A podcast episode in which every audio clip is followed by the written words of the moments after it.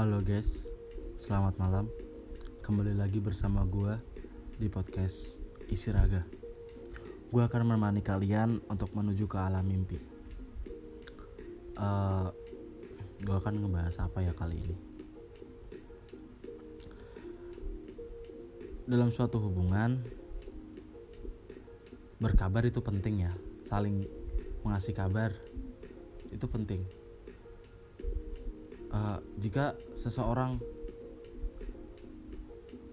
sudah jarang untuk mengabari kamu padahal kamu itu masih dalam suatu ikatan hubungan jangan langsung menyudutkan bahwa bahwa mereka itu nggak udah nggak sayang lagi sama kamu udah nggak cinta lagi sama kamu gitu loh. Mungkin itu karena sikap kamu yang membuat dia jenuh atau menjauh bisa bisa juga bosan gitu. Karena sikap kamu yang mungkin kayak terlalu agresif atau posesif lah seperti itu. Jadi tidak ada kata terlalu sibuk jika seseorang telah tertarik pada seseorang. Jika seseorang benar-benar mencintai dia akan selalu menyempatkan waktu sekalipun hanya untuk berkabar hanya untuk mengucapkan oh yang uh, sorry yang aku lagi di sini gitu.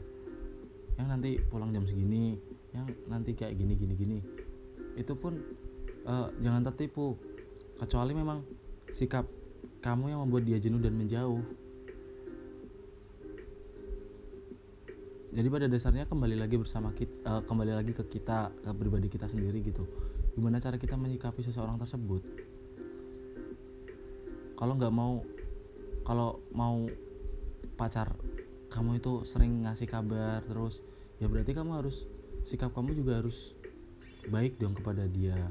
Nggak nggak membuat dia kayak jenuh atau bosan gitu dong. Jadi semua itu kembali lagi ke diri kita sendiri. Semangat terus. Mohon maaf kalau nggak jelas